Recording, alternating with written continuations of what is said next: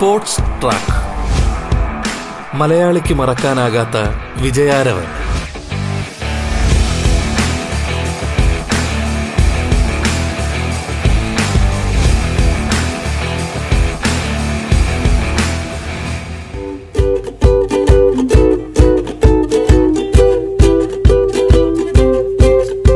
നമസ്കാരം പ്രിയ ശ്രോതാക്കളെ. സ്പോർട്സ് ട്രാക്കിലേക്ക് ഏവർക്കും സ്വാഗതം. ഞാൻ ധന്യലക്ഷ്മി. സ്പോർട്സ് ട്രാക്കിൽ ഇന്ന് നാം പരിചയപ്പെടുത്തുന്നത് ഒരു ലോക ചാമ്പ്യനെയാണ്. ആർട്ടിസ്റ്റിക് റോളർ സ്കേറ്റിംഗിൽ ലോക ചാമ്പ്യനായ പത്തനംതിട്ട പ്രമാടം സ്വദേശി അഭിജിത് രാജൻ എന്ന പ്രതിഭയെയാണ് നാം അടുത്തറിയുന്നത്.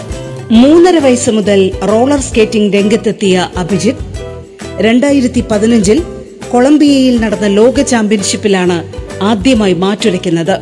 തുടർന്ന് രണ്ടായിരത്തി പത്തൊൻപതിൽ ബാഴ്സലോണയിൽ വെച്ച് നടന്ന ലോക ചാമ്പ്യൻഷിപ്പിൽ സ്വർണ മെഡലോടെ ലോക ചാമ്പ്യനായി.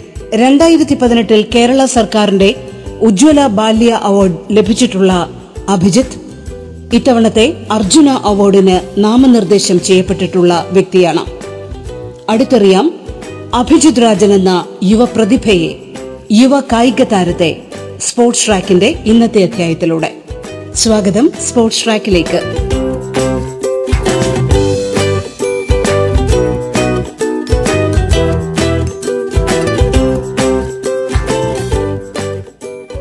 സ്വാഗതം അഭിജിത് രാജൻ റേഡിയോ കേരള സ്പോർട്സ് ട്രാക്കിലേക്ക്. താങ്ക് യു സോ മച്ച് വളരെ സന്തോഷത്തോടു കൂടിയാണ് അഭിജിത്തിനെ ഇന്ന് സ്പോർട്സ് ട്രാക്കിൽ സ്വാഗതം ചെയ്യുന്നത്. അത് പല കാരണങ്ങൾ കൊണ്ടാണ്. ഒന്ന് നമുക്കൊരു വേൾഡ് ചാമ്പ്യൻ നമ്മുടെ കേരളത്തിൽ നിന്നും റോളർ സ്കേറ്റിംഗിൽ ഉണ്ടാവുക എന്നൊക്കെ പറയുമ്പോൾ സത്യം പറഞ്ഞാൽ വലിയ സന്തോഷമാണ് നമുക്ക് വ്യക്തിപരമായിട്ടൊക്കെ തോന്നുന്നത്. ഒന്ന് ഞങ്ങളുടെ സ്വന്തം നാട്ടിൽ നിന്നുള്ള വേൾഡ് ചാമ്പ്യൻ എന്നുള്ള ഒരു വലിയ ഒരു സന്തോഷം. രണ്ട് ഈ കൊച്ചു പ്രായത്തിൽ ഒരുപാട് നേട്ടങ്ങൾ അത് റോളർ സ്കേറ്റിംഗിൽ മാത്രമല്ല ഒരുപാട് മേഖലകളിൽ നേട്ടങ്ങൾ സ്വന്തമാക്കിയിട്ടുള്ള ഒരു ബിരുദ വിദ്യാർത്ഥിയാണ് ഞങ്ങൾ പരിചയപ്പെടുത്തുന്നത്. ആദ്യമായിട്ട് എന്തുകൊണ്ട് ഈ റോളർ സ്കേറ്റിംഗ് ഈ മേഖല? റോളർ സ്കേറ്റിംഗ് സത്യം പറഞ്ഞാൽ ഞാൻ മൂന്നര വയസ്സിലാണ് സ്റ്റാർട്ട് ചെയ്യുന്നത്. സ്റ്റാർട്ട് ചെയ്തത് അച്ഛന്റെ ഒരു താല്പര്യത്തിലാണ് സ്റ്റാർട്ട് ചെയ്തത്. പിന്നീട് പിന്നീട് എന്റെ ഒരു പാഷനായിട്ട് അത് മാറുകയായിരുന്നു. അങ്ങനെയാണ് ഞാൻ റോളർ സ്കേറ്റിംഗിലേക്ക് വന്നത്. ഈ ആക്ച്വലി റോളർ സ്കേറ്റിംഗിൽ അച്ഛൻ എത്ര താല്പര്യം തോന്നാനുള്ള ഒരു പശ്ചാത്തലം എന്താണ്? അച്ഛൻ കായിക രംഗവുമായി ബന്ധപ്പെട്ട് പ്രവർത്തിച്ച വ്യക്തിയാണോ? അച്ഛൻ അതെ അച്ഛൻ കൊച്ചിലെ റോളർ സ്കേറ്റിംഗ് ചെയ്തിട്ടുണ്ടായിരുന്നു. അപ്പൊ അച്ഛന് ആഗ്രഹം ഉണ്ടായിരുന്നു ഇങ്ങനെ എന്നെ റോളർ സ്കേറ്റിംഗ് ചെയ്യിപ്പിക്കണമെന്ന്. അങ്ങനെ മൂന്നര വയസ്സായപ്പോഴേ ഒരു നടക്കുന്ന ആ പ്രായമൊക്കെ ആയപ്പോഴേ എന്നെ ഒരു ഇവിടെ ഒരു പത്തനംതിട്ടയിലെ ഒരു അക്കാഡമിയിലേക്ക് കൊണ്ട് ചേർക്കുകയായിരുന്നു. പത്തനംതിട്ടയിൽ ഏത് അക്കാഡമിയിലാണ് ഈ റോളർ സ്കേറ്റിംഗുമായി ബന്ധപ്പെട്ട പ്രാഥമിക പരിശീലനം കിട്ടിയത് അഭിജിത്ത്? ഞാൻ ഇവിടെ ലോക്കലായിട്ടുള്ളൊരു കോച്ചിങ് അക്കാഡമിയിലായിരുന്നു സ്റ്റാർട്ട് ചെയ്തത്. പിന്നീട് ഞങ്ങൾ സ്വന്തമായിട്ട് ഇവിടെ അക്കാഡമി തുടങ്ങുകയായിരുന്നു. പിന്നെ അച്ഛൻ ഓസ്ട്രേലിയയിൽ പോയി അതിനെക്കുറിച്ച് പഠിക്കുകയും പിന്നീട് എന്നെ പഠിപ്പിക്കുകയും ചെയ്യുന്ന ഒരു അവസ്ഥയിലേക്കായിരുന്നു വന്നത്. അതൊരു വലിയൊരു ശ്രമമാണ് അക്കാര്യത്തിൽ ഉണ്ടായത്. സാധാരണഗതിയിൽ ഒരു താല്പര്യം എന്നതിനപ്പുറത്തേക്ക് റോളർ സ്കേറ്റിംഗിന്റെ മേഖലയിൽ അങ്ങനെ താല്പര്യങ്ങളൊന്നും പലരും കാണിക്കാറില്ല. സ്പോർട്സ് എന്ന് പറയുമ്പോൾ നമ്മുടെ ഇടയിൽ പൊതുവെ ഒന്നുകിൽ ഫുട്ബോൾ അല്ലെങ്കിൽ ക്രിക്കറ്റ് അങ്ങനെയുള്ള കാര്യങ്ങളൊക്കെ. പക്ഷേ എന്റയർലി ഡിഫറെന്റ് ആണ് റോളർ സ്കേറ്റിംഗ്. റോളർ സ്കേറ്റിങ്ങിൽ ഈ കൊച്ചു പ്രായത്തിനിടയിൽ തന്നെ ഞാൻ പറഞ്ഞത് എനിക്ക് തോന്നുന്നു പ്ലസ് ടു കാലഘട്ടത്തിനകത്ത് തന്നെ ഒരുപാട് അന്താരാഷ്ട്ര മത്സരങ്ങളിലും ഒക്കെ പങ്കെടുത്ത വലിയ എക്സ്പീരിയൻസ് വേൾഡ് ചാമ്പ്യൻഷിപ്പ് കിട്ടിയ എക്സ്പീരിയൻസ് ആ ഒരു ജേർണി ഒന്ന് പറയാമോ? ഞാൻ ഇപ്പൊ ചെയ്യുന്ന ആർട്ടിസ്റ്റിക് റോളർ സ്കേറ്റിംഗ് എന്ന് പറയുന്ന ഒരു ഇനമാണ്. റോളർ സ്കേറ്റിംഗിൽ തന്നെ പല ടൈപ്പ് ഇവന്റ്സ് ഉണ്ട്. സ്പീഡ് സ്കേറ്റിംഗ് ഉണ്ട് ആർട്ടിസ്റ്റിക് ഉണ്ട് ഹോക്കി ഉണ്ട് അങ്ങനെ പലതരം ഇവന്റ്സ് ഉണ്ട്. ഞാൻ ചെയ്യുന്ന ആർട്ടിസ്റ്റിക്കാണ് ആർട്ടിസ്റ്റിക് എന്ന് പറയുമ്പോൾ കുറച്ച് ഡാൻസ് ഫോംസും ഫുഡ് വർക്ക്സും ജെംസ് സ്പിൻസ് അങ്ങനെ കുറെ ടെക്നിക്കൽ കാര്യങ്ങൾ അടങ്ങുന്ന ഒരു ഐറ്റമാണ് ആർട്ടിസ്റ്റിക് റോളർ സ്കേറ്റിംഗ് അപ്പൊ ഞാൻ മൂന്നര വയസ്സിലെ തുടങ്ങിയെങ്കിൽ ഒരു നാല് അഞ്ച് വയസ്സിലെ ഞാൻ ഡിസ്ട്രിക്ട് ചാമ്പ്യൻഷിപ്പ് സ്റ്റേറ്റ് ചാമ്പ്യൻഷിപ്പ് അങ്ങനെ പങ്കെടുക്കാൻ തുടങ്ങി. ഞാൻ ആറാം വയസ്സിൽ ആദ്യ നാഷണൽ സി കേരളത്തിൽ നിന്ന് ഏറ്റവും പ്രായം കുറഞ്ഞ നാഷണലി പങ്കെടുക്കുന്ന ആളായിട്ട് എനിക്ക് പോകാൻ പറ്റി. അത് ആറാം ആറ് ബിലോ സിക്സ് ഏജ് ഗ്രൂപ്പിലായിരുന്നു അതിനുശേഷം രണ്ടായിരത്തി പതിനൊന്ന് തൊട്ട് തുടർച്ചയായി എനിക്ക് നാഷണലി മെഡൽ നേടാൻ തുടങ്ങി. രണ്ടായിരത്തി പതിനൊന്ന് തൊട്ട് കറണ്ട് നാഷണൽ ചാമ്പ്യൻ ആണ് ഞാൻ.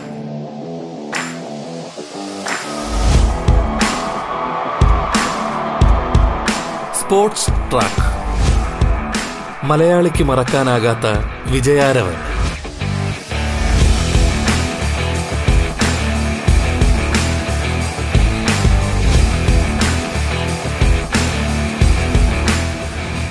അതിനുശേഷം രണ്ടായിരത്തി പതിനാറ് നൊവാറയിൽ വെച്ച് വേൾഡ് ചാമ്പ്യൻഷിപ്പിൽ ആദ്യമായി സിൽവർ മെഡൽ നേടാൻ സാധിച്ചു ഇറ്റലിയിലെ നൊവാറയിൽ വെച്ച്. അതിനുശേഷം രണ്ടായിരത്തി പതിനേഴ് വേൾഡ് ചാമ്പ്യൻഷിപ്പ് നാൻജിങ് ചൈനയിലെ നാൻജിങ്ങിൽ വെച്ച് സിൽവർ മെഡൽ. രണ്ടായിരത്തി പതിനെട്ട് ഫ്രാൻസ് വേൾഡ് ചാമ്പ്യൻഷിപ്പിൽ ബ്രോൺസ്. രണ്ടായിരത്തി പതിനെട്ടിൽ തന്നെ ഏഷ്യൻ ചാമ്പ്യൻഷിപ്പിൽ സൗത്ത് കൊറിയയിൽ വെച്ച് നടന്ന ഏഷ്യൻ ചാമ്പ്യൻഷിപ്പിൽ മൂന്ന് ബ്രോൺസ് മെഡലും. അവസാനം രണ്ടായിരത്തി പത്തൊമ്പതിൽ നടന്ന ലോക ചാമ്പ്യൻഷിപ്പിൽ ബാർസലോണയിൽ വെച്ച് നടന്ന ലോക ചാമ്പ്യൻഷിപ്പിൽ ഗോൾഡ് മെഡൽ നേടാൻ സാധിച്ചു. പിന്നുള്ള അച്ചീവ്മെന്റ് എന്ന് പറയാൻ രണ്ടായിരത്തി പതിനെട്ടിലെ കേരള ഗവൺമെന്റ് ഉജ്ജ്വല ബാല്യം അവാർഡ് കരസ്ഥമാക്കാൻ സാധിച്ചു. പിന്നീട് ഇപ്പൊ ലേറ്റസ്റ്റ് ആയിട്ടുള്ള ഒരു ഇത് രണ്ടായിരത്തി ഇരുപത്തി ഒന്ന് അർജുന അവാർഡിന് നോമിനേറ്റ് ചെയ്ത് സ്റ്റേറ്റ് ഗവൺമെന്റ് നോമിനേഷൻ കൊടുത്തിട്ടുണ്ട്. അതാണ് ഇത്രയാണ് ലേറ്റസ്റ്റ് ഞാനിപ്പോ ബി കോമിനാണ് പഠിക്കുന്നത് എം ഇ എസ് മാറമ്പള്ളി കോളേജിലാണ് പഠിക്കുന്നത് ആലുവയിലെ എം ഇ എസ് മാറമ്പള്ളി. ഈ ആലുവയിലേക്ക് പത്തനംതിട്ടക്കാരൻ ആലുവയിലേക്ക് എത്തുന്നത് ഇതുമായി ബന്ധപ്പെട്ട പ്രാക്ടീസുമായി ബന്ധപ്പെട്ട സൗകര്യം പരിഗണിച്ചാണോ? അത് ശരിക്കും പ്ലസ് ടുവിൽ എനിക്ക് ആയിരത്തി ഇരുന്നൂറിൽ ആയിരത്തി ഇരുന്നൂറ് മാർക്ക് ഉണ്ടായിരുന്നു അപ്പം എന്നെ ഇങ്ങനെ ആലുവ ആലുവയിലെ എം ഇ എസ് കോളേജിൽ നിന്ന് ഒരു ഇൻവിറ്റേഷൻ വന്നതാണ്. കാരണം എനിക്ക് അറ്റൻഡൻസ് ഒന്നും അത്രയ്ക്ക് പറ്റില്ല. കാരണം സ്പോർട്സുമായിട്ട് എൻഗേജ് ചെയ്തിരിക്കുന്നതുകൊണ്ട് ക്ലാസ്സിലേക്ക് പോകാൻ പറ്റില്ല. അപ്പൊ അവരിങ്ങോട്ട് ഒരു ഓഫർ തന്നിങ്ങനെ അറ്റൻഡൻസ് ഇല്ലെങ്കിലും എക്സാം എഴുതിയാൽ മതി. അവർ സ്പോർട്സിനുള്ള എല്ലാ അറേഞ്ച്മെന്റ്സും ചെയ്തു തരാം എന്നൊക്കെ പറഞ്ഞുകൊണ്ടാണ് ഞാൻ അവിടെ പോയത്. അപ്പം അവരെനിക്ക് നാഷണൽ മീറ്റിൽ പോകാനാണെങ്കിലും കോളേജിന്റെ ഭാഗത്തുനിന്ന് ഫിനാൻഷ്യൽ സപ്പോർട്ടും അങ്ങനെ മാനേജ്മെന്റ് ഒക്കെ നല്ല സപ്പോർട്ടാണ് ചെയ്യുന്നത്. അതുകൊണ്ടാണ് മെയിൻ ആയിട്ട് ആലുവയിലെ കോളേജ് തിരഞ്ഞെടുക്കാൻ കാരണം. അതിനിടയിൽ പെട്ടെന്ന് പറഞ്ഞു പോയത് പ്ലസ് ടുവിന് ആയിരത്തി ഇരുന്നൂറ് ആയിരത്തി ഇരുന്നൂറ് മാർക്ക് വാങ്ങിച്ച മിടുക്കനാണ്. ഇത്രയും സമയം നമ്മൾ പ്രാക്ടീസിനും അതുമായി ബന്ധപ്പെട്ട ലോക ചാമ്പ്യൻഷിപ്പുകളിലും ഒക്കെ പങ്കെടുക്കുന്ന ഒരു കുട്ടിയെ സംബന്ധിച്ചിടത്തോളം അറ്റൻഡൻസിന്റെ പ്രശ്നമുണ്ട് മറ്റു പ്രശ്നങ്ങളൊക്കെ ഉണ്ട്. ഇതെങ്ങനെയാണ് സാധിക്കുന്നത്? എങ്ങനെയാണ് ആ ഒരു ടൈം ക്രമീകരിക്കുന്നത്? ഇതിനൊക്കെ സമയം കണ്ടെത്തുന്നത്? പത്താം ക്ലാസ് കഴിഞ്ഞപ്പോൾ എനിക്ക് ഫുൾ എ പ്ലസ് ഉണ്ടായിരുന്നു. പത്താം ക്ലാസ്സിലും ഫുൾ എ പ്ലസ് ഉണ്ടായിരുന്നു. അത് കഴിഞ്ഞ് ഞാൻ സെലക്ട് ചെയ്തത് കൊമേഴ്സ് ആണ്. എന്റെ അച്ഛൻ ഒരു ചാർട്ട് അക്കൗണ്ടന്റ് ആണ്. അതുകൊണ്ട് സ്കേറ്റിംഗ് കഴിഞ്ഞുള്ള സമയങ്ങളിൽ പ്രാക്ടീസ് കഴിഞ്ഞുള്ള സമയങ്ങളിൽ ഫ്രീ ടൈമിൽ അച്ഛൻ എന്നെ പഠിപ്പിക്കുകയും. പിന്നെ ഏറ്റവും കൂടുതൽ കോൺസെൻട്രേറ്റ് ചെയ്ത് പഠിക്കുന്ന പരീക്ഷയുടെ ടൈമിൽ അച്ഛനും എൻ- എന്റെ കൂടെ ഇരുന്ന് ഞങ്ങൾ രാവിലെ തൊട്ട് പഠിത്തം സ്റ്റാർട്ട് ചെയ്യും.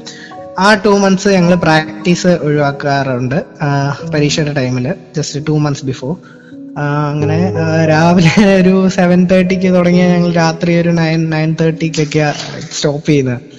അങ്ങനെ ഒത്തിരി സ്ട്രഗിൾ എടുത്താണ്. Plus two thousand two hundred thousand two hundred കിട്ടിയത്.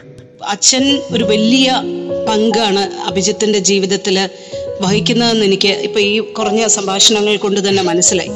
റോളർ സ്കേറ്റിംഗ് എന്ന മേഖലയിലേക്ക് അച്ഛന് താല്പര്യം ഉള്ളതുകൊണ്ടാണ് തീർച്ചയായിട്ടും അഭിജിത്ത് കടന്നു വന്നതെന്നും അഭിജിത്ത് പറഞ്ഞു. ഈ അച്ഛൻ ഇത്ര ഒരു താല്പര്യം തോന്നാനുള്ള കാരണം എന്താണ്? അച്ഛന് അന്നൊക്കെ എനിക്ക് തോന്നുന്നു അത്ര വലിയ പ്രചാരമുള്ള ഒരു കാര്യമൊന്നും ആയിരുന്നില്ലല്ലോ റോളർ സ്കേറ്റിംഗ് പിന്നെ അച്ഛൻ എങ്ങനെയാണ് ഇതിലേക്ക് വന്നത്? അച്ഛൻ പഠിച്ച സ്കൂളിൽ കൊച്ചിലായിരുന്നപ്പോ അച്ഛന്റെ കുറെ ഫ്രണ്ട്സിന് റോളർ സ്കേറ്റിംഗ് ഉണ്ടായിരുന്നു. അപ്പം അച്ഛൻ കയറി ട്രൈ ഒക്കെ ചെയ്യുക അച്ഛൻ സ്കേറ്റിംഗ് ചെയ്യുമായിരുന്നു ആ സമയത്ത്.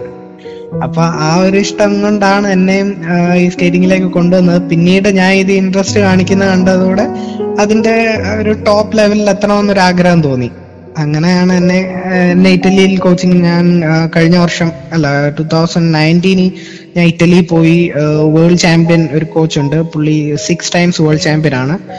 റിട്ടയർ ആയി. പുള്ളിയുടെ സ്റ്റുഡൻസ് എല്ലാവരും ഇപ്പോൾ കറണ്ട് വേൾഡ് ചാമ്പ്യൻസ്മാരൊക്കെയാണ് അപ്പോൾ പുള്ളിയുടെ അടുത്ത് പുള്ളിയാണ് ഏറ്റവും ടോപ്പ് റോളർ സ്കേറ്റിങ്ങിലെ ബെസ്റ്റ് കോച്ചാണ് പുള്ളി. അപ്പം പുള്ളിയുടെ അടുത്ത് തന്നെ വിട്ട് ട്രെയിനിങ് ചെയ്യിപ്പിക്കുകയും ഇതിന്റെ റോളർ സ്കേറ്റിങ്ങിലെ ടോപ്പ് ആക്കാനായിരുന്നു അച്ഛൻ എപ്പോഴും ആഗ്രഹം.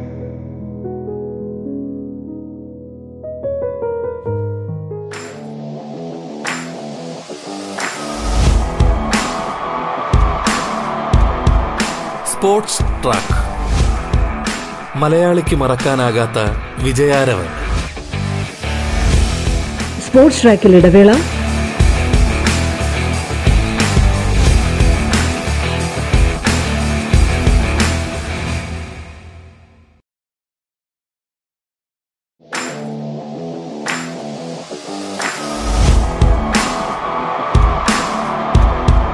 സ്പോർട്സ് ട്രാക്ക് മലയാളിക്ക് മറക്കാനാകാത്ത വിജയാരവൻ.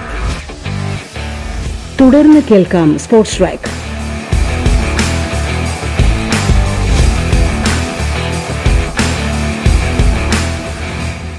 അഭിജിത്ത് വളരെ കുഞ്ഞു പ്രായത്തിലാണ് റോളർ സ്കേറ്റിംഗ് പോലുള്ള ഒരു മേഖലയിലേക്ക് അച്ഛന്റെ സപ്പോർട്ടോടുകൂടി കടന്നു വരുന്നത്. ആദ്യ കാലഘട്ടമൊക്കെ ഓർമ്മയുണ്ടോ? ഒരു അഞ്ചാറ് വയസ്സൊക്കെയുള്ള പ്രായമൊക്കെ ഒരു പക്ഷെ നമുക്ക് ഓർമ്മ ചെറുതായിട്ടെങ്കിലും ഉണ്ടാവും. അതൊക്കെ ഓർമ്മയുണ്ടോ. എത്രത്തോളം അനായാസമായിരുന്നു ഈ റോളർ സ്കേറ്റിംഗ് എന്നൊക്കെ പറയുന്നത്? അനായാസമായിരുന്നു. അത് എങ്ങനെയാണത് പഠിക്കുവാൻ ഈസി ആയിരുന്നു? അതോ ഇതിനൊരു സ്പെഷ്യൽ ടാലന്റ് വേണം? അങ്ങനെയുള്ളവർക്ക് ഇതിൽ എക്സൽ ചെയ്യാൻ പറ്റുള്ളൂ. അങ്ങനെയൊക്കെ ഉണ്ടോ? അങ്ങനെ ഇല്ല ഞാൻ ഇപ്പൊ പ്രാക്ടീസ് ചെയ്യുന്നത് നല്ല ഹാർഡ് ഹാർഡ് ട്രെയിനിങ് ഇതിനും ആവശ്യമാണ്. അത്ലറ്റിക്സിന്റെ ഒക്കെ ആ ലെവലിലുള്ള ട്രെയിനിങ് ആണ് നമുക്ക് റോളർ സ്കേറ്റിങ്ങിനും വേണ്ടത്. പക്ഷെ പുറത്തുനിന്ന് കാണുമ്പോൾ അത്ര എഫേർട്ട് കാണുന്നില്ലെങ്കിലും പ്രത്യേകിച്ച് ആർട്ടിസ്റ്റിക് സ്കേറ്റിംഗ് സ്പീഡ് എന്ന് വെച്ചാൽ നമ്മൾ റേസ് ആണ്. പക്ഷെ ആർട്ടിസ്റ്റിക് എന്ന് പറയുമ്പോൾ നമുക്ക് കൂടുതൽ എഫേർട്ടും അതിനകത്ത് കുറെ ഡേഞ്ചറസ് ആയിട്ടുള്ള എലമെന്റ്സും കാര്യങ്ങളൊക്കെ വരുന്നുണ്ട്. ഇപ്പൊ കൊച്ചിലെയൊക്കെ എന്ന് വെച്ചാൽ ഞാൻ എനിക്കിപ്പോ ഓർമ്മയുള്ള പ്രായം വെച്ചാൽ പറയുമ്പോൾ ഒരു ഏഴ് എട്ട് വയസ്സിലെയൊക്കെ രാവിലെ വെളുപ്പിനെ ഞാനും അച്ഛനും റോഡിൽ ഒരു അഞ്ചു മണിയൊക്കെ ആകുമ്പോൾ റോഡിൽ അച്ഛൻ ബൈക്കിലും ഞാൻ റോളർ സ്കേറ്റ് ഇട്ട് പുറകെ പോകുന്നതായിട്ടുള്ള ഒരു രംഗമൊക്കെയാണ് എന്റെ മനസ്സിൽ ഇപ്പോൾ വരുന്നത് അങ്ങനെ റിഗറസ് ആയിട്ടുള്ള പ്രാക്ടീസിൽ നിന്നാണ് ഇങ്ങനെ വന്നത്. പിന്നെ ആർക്ക് വേണമെങ്കിലും ഇങ്ങനെ ഒരു അച്ചീവ്മെന്റിലേക്ക് ലൈക്ക് വേൾഡ് ചാമ്പ്യൻഷിപ്പ് ആ ലെവലിലേക്കൊക്കെ പോകാൻ സാധിക്കും. അത് ഏത് സ്പോർട്ടിലാണ് ആണെങ്കിലും ഹാർഡ് വർക്ക് ചെയ്താൽ തീർച്ചയായിട്ടും അതിന്റെ റിസൾട്ട് വന്നിരിക്കും. അതാ അതാണ് എനിക്ക് മനസ്സിലാക്കാൻ സാധിച്ചത്. അതായത് ചെറിയ പ്രായത്തിൽ തന്നെ എന്നുള്ളത് വളരെ ഇമ്പോർട്ടന്റ് ആണ്. പ്രായം ഒരു ഇമ്പോർട്ടന്റ് ഇതാണ്. എന്നാ- എന്നാൽ കൂടി നമ്മൾ ഹാർഡ് വർക്ക് ചെയ്യാനുള്ള ഒരു വില്ലിംഗ് ഉണ്ടാകുക എന്നുള്ളതാണ് മെയിൻ ആയിട്ടുള്ളത് ഇപ്പം നമ്മുടെ ഇപ്പോൾ പത്തനംതിട്ട പോലെയുള്ള ഒരു പ്രദേശത്ത് റോളർ സ്കേറ്റിംഗുമായി ബന്ധപ്പെട്ട് അതിന്റെ പരിശീലന സാധ്യതകളൊക്കെ തേടുന്ന ഒരു സമയത്ത് നമ്മുടെ ഇവിടെയുള്ള സംവിധാനങ്ങളൊക്കെ പര്യാപ്തമായിരുന്നോ? പിന്നെ എങ്ങനെയാണ് നിങ്ങൾ ആ ഒരു പരിശീലനത്തിൽ അല്ലെങ്കിൽ ഇത്തരം അന്താരാഷ്ട്ര മത്സരങ്ങൾക്കൊക്കെ കമ്പീറ്റ് ചെയ്യാൻ പറ്റുന്ന രീതിയിലുള്ള ഒരു പരിശീലന സംവിധാനത്തിലേക്ക് നിങ്ങൾ വന്നത്. എന്തൊക്കെയായിരുന്നു ആ നിങ്ങൾ ഫേസ് ചെയ്ത ബുദ്ധിമുട്ടുകൾ അതിനെ ഓവർകം ചെയ്ത രീതി എങ്ങനെയായിരുന്നു? ഞാൻ സ്കേറ്റിംഗ് സ്റ്റാർട്ട് ചെയ്യുമ്പോൾ ഇവിടെ ഇൻഫ്രാസ്ട്രക്ചർ വളരെ കുറവായിരുന്നു. നമ്മൾ സ്കേറ്റ് ചെയ്യാനുള്ള ഇൻഫ്രാസ്ട്രക്ചർ വളരെ കുറവായിരുന്നു. ഞാൻ സ്റ്റാർട്ട് ചെയ്ത് റോഡിലൊക്കെ ഓടിച്ചാണ് ഞാൻ പഠിക്കാൻ തുടങ്ങിയത്. ആക്ച്വലി വെളിയിലൊക്കെ ആണെന്ന് പറഞ്ഞാൽ നമ്മൾ വുഡൻ ഫ്ലോർ ആണ് യൂസ് ചെയ്യുന്നത് അവിടെ റോളർ സ്കേറ്റിങ്ങിന് പക്ഷെ നമുക്ക് ഇന്ത്യയിൽ അതിനുള്ള ഒരു സാഹചര്യം ഇപ്പൊ ഇല്ല. അപ്പോൾ ഞാൻ പ്രാക്ടീസ് ചെയ്തത് എനിക്കിപ്പം ഞാൻ എയ്റ്റ് സ്റ്റാൻഡേർഡ് ആയപ്പോൾ എന്റെ അച്ഛന്റെ ഒരു സുഹൃത്താണ് രാജേഷ് ആക്ലേത്ത് സാർ. സാർ ഇവിടെ ഒരു സ്കൂളുണ്ട്. സാറിന് നേതാജി ഹയർ സെക്കൻഡറി സ്കൂൾ എന്ന് പറയുന്ന സ്കൂളിൽ സാറ് ഒരു റിങ്ക് പണിഞ്ഞു തരാമെന്ന് ഒരു ഓഫർ വെച്ച് അങ്ങനെ നേതാജി ഹയർ സെക്കൻഡറി സ്കൂളിലായിരുന്നു എന്റെ ബാക്കി പഠനമൊക്കെ. അപ്പം ആ ഒരു റിങ്കിൽ പ്രാക്ടീസ് ചെയ്താണ് ഞാൻ ഇത്രയും അവിടെ ആ പ്രാക്ടീസ് ആ റിങ്കിൽ പ്രാക്ടീസ് തുടങ്ങിയ പിന്നാണ് എനിക്ക് അന്താരാഷ്ട്ര തലങ്ങളിൽ പോകാനും മെഡൽ മേടിക്കാനും സാധിച്ചത്. അതിനു മുന്നേ ഇവിടെ റോളർ സ്കേറ്റിങ്ങിന് പറ്റിയ ഒരു റിങ്ക് ഇതുവരെ ഇല്ലായിരുന്നു. ഒരു റോളർ സ്കേറ്റിങ്ങിന് സംവിധാനം ഒരുക്കുക അല്ലെങ്കിൽ അതിന്റെ പ്രാക്ടീസിന് അടിസ്ഥാന സൗകര്യം ഒരുക്കുക എന്നൊക്കെ പറയുന്നത് ഭാരിച്ച ചെലവ് വരുന്ന ഒരു കാര്യമല്ലേ? ഇപ്പൊ അത്തരം ഒരു സംവിധാനം ഒരുക്കാൻ ഒരു സ്കൂൾ തയ്യാറാവുന്നു എന്ന് പറയുന്നത് അവരെ സംബന്ധിച്ചിടത്തോളം എത്രത്തോളം ഒരു ഫിനാൻഷ്യൽ ബാധ്യതയുള്ള കാര്യമാണ്. അതിന്റെ ഫിനാൻസ് ഒക്കെ സ്കൂൾ തന്നെയാണോ വഹിച്ചത്? അതെ അതെ. സാർ ഞാൻ പറഞ്ഞ രാജേഷ് സാറ് എനിക്ക് വേണ്ടി പ്രത്യേകമായിട്ട് ഒരു ഓഡിറ്റോറിയം തന്നെ ആ സ്കൂളിൽ പണിഞ്ഞു തന്നു ഏകദേശം അമ്പത് ലക്ഷത്തോളം ചെലവ് വരുന്ന ഒരു ഓഡിറ്റോറിയം ആണ്. അതിന്റെ ഫ്ലോറിംഗ് ഒക്കെ പ്രത്യേകതരം കെമിക്കൽസ് യൂസ് ചെയ്ത് ഹാർഡായിട്ടുള്ള സർഫസ് ആണ് സാറ് അവിടെ ഒരുക്കി തന്നേക്കുന്നത്. അത് വളരെ വലിയൊരു ഇൻവെസ്റ്റ്മെന്റ് ആണ്.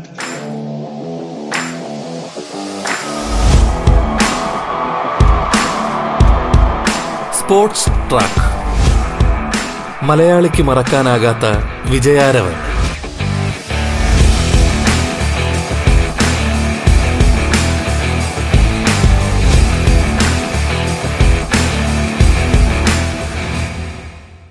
ആ അഭിജിത്തിനോടൊപ്പം മറ്റു കുട്ടികളുണ്ടായിരുന്നു ആ സ്കൂളുമായി ബന്ധപ്പെട്ട്. അതെ ഞാൻ അവിടെ പ്രാക്ടീസ് സ്റ്റാർട്ട് ചെയ്ത് പിന്നെ ഞങ്ങൾക്ക് ഒരു ക്ലബ്ബ് അവിടെ ഉണ്ടായിരുന്നു.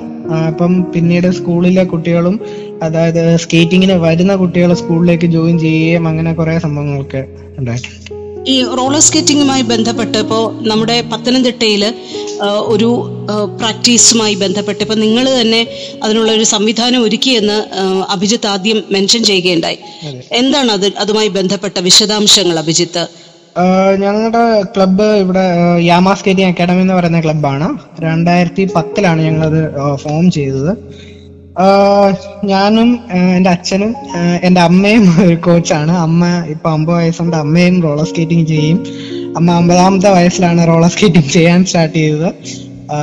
പലരും വിചാരിക്കും ഇങ്ങനെ വയസ്സായ പ്രായത്തിൽ നമ്മൾ റോളർ സ്കേറ്റിംഗ് ഒക്കെ ചെയ്താൽ വീണ് നടുവൊക്കെ ഓടി അങ്ങനെ ഒരു തെറ്റിദ്ധാരണയൊക്കെ ഉണ്ട്. പക്ഷെ അമ്മ അമ്പതാമത്തെ വയസ്സിൽ സ്റ്റാർട്ട് ചെയ്ത് അമ്മ അമ്മയ്ക്ക് ഞാൻ ചെയ്യുന്ന കണ്ട് അമ്മയ്ക്ക് കൗതുകം തോന്നി. അമ്മ സ്റ്റാർട്ട് ചെയ്ത് അമ്മ ഇപ്പൊ കുട്ടികളെ കോച്ചിങ് ചെയ്യുന്നുണ്ട്. അപ്പൊ ഞങ്ങൾ മൂന്ന് പേരും കോച്ച് ചെയ്യുന്ന ഒരു അക്കാഡമിയാണ് ഞങ്ങൾ ഞങ്ങൾക്ക് ഇവിടെ ഉള്ളത്.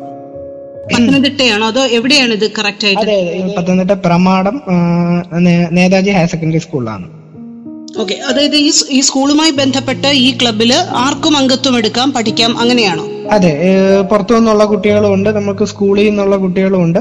നമുക്കിപ്പോ ഏകദേശം അറുപത്തഞ്ചോളം കുട്ടികൾ ഇപ്പൊ നമ്മുടെ ക്ലബിൽ പഠി എന്റെ ഞങ്ങളുടെ അണ്ടറിൽ പഠിക്കുന്നുണ്ട്. ഞങ്ങൾക്കിപ്പോ ഏകദേശം പത്ത് മുപ്പതോളം നാഷണൽ സ്കേറ്റേഴ്സും നിലവിലുണ്ട്. മെഡ- അതിനകത്ത് മെഡൽ വിന്നേഴ്സ് ഉണ്ട് ഇന്റർനാഷണൽ സ്കേറ്റേഴ്സും ഞങ്ങൾക്കുണ്ട് ഞങ്ങളുടെ ക്ലബിൽ അഭിജിത്ത് ഇപ്പോ ഈ കോവിഡ് പാൻഡമിക്കിന്റെ ഒരു സമയത്താണ് നമ്മൾ സംസാരിക്കുന്നത് തന്നെ. ഇപ്പൊ ഈ കോവിഡ് പാൻഡമിക്കിന്റെ സമയത്ത് ഒരുപക്ഷെ അന്താരാഷ്ട്ര മത്സരങ്ങൾക്കൊക്കെ പോകാൻ ഒരുപാട് റെസ്ട്രിക്ഷൻസ് അഭിജിത്തിനെ പോലുള്ളവർക്ക് ഉണ്ടാവാം. പക്ഷെ പരിശീലനം ഒരു തടസ്സവും ഇല്ലാതെ നടക്കുകയും വേണം. ഇപ്പൊ നിലവിൽ ഇപ്പോ എങ്ങനെയാണ് ഈ പരിശീലനവും സംവിധാനങ്ങളും ഒക്കെ പോകുന്നത്?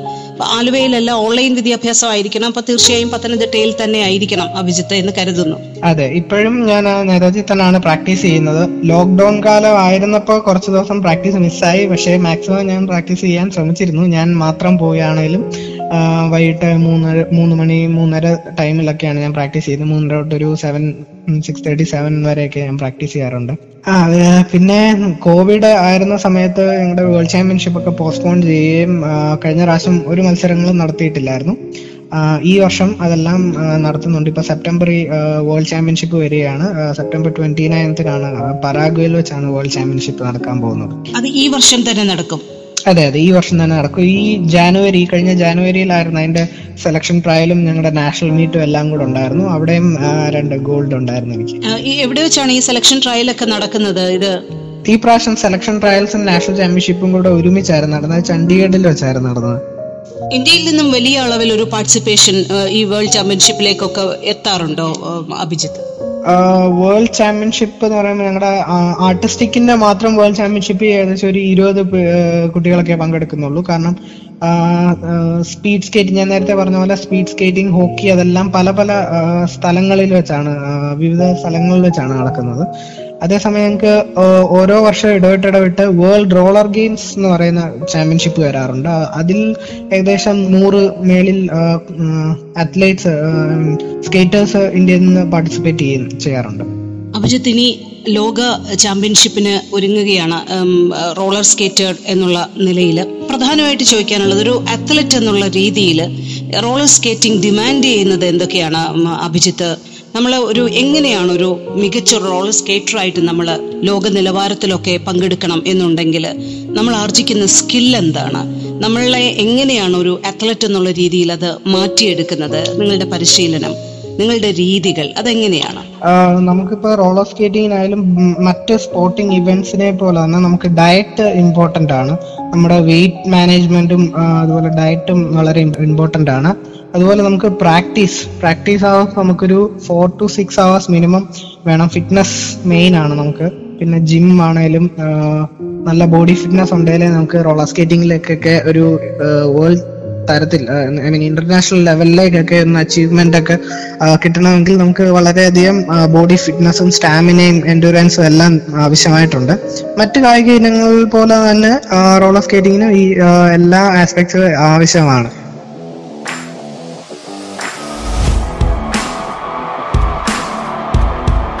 സ്പോർട്സ് ട്രാക്ക് മലയാളിക്ക് മറക്കാനാകാത്ത വിജയാരവ് ലോക ചാമ്പ്യൻ മലയാളിയായ അഭിജിത് രാജനാണ് അതിഥിയായി പങ്കെടുത്തത്. സ്പോർട്സ് ട്രാക്കിന്റെ ഇന്നത്തെ അധ്യായം പൂർണമാകുന്നു. നമസ്കാരം.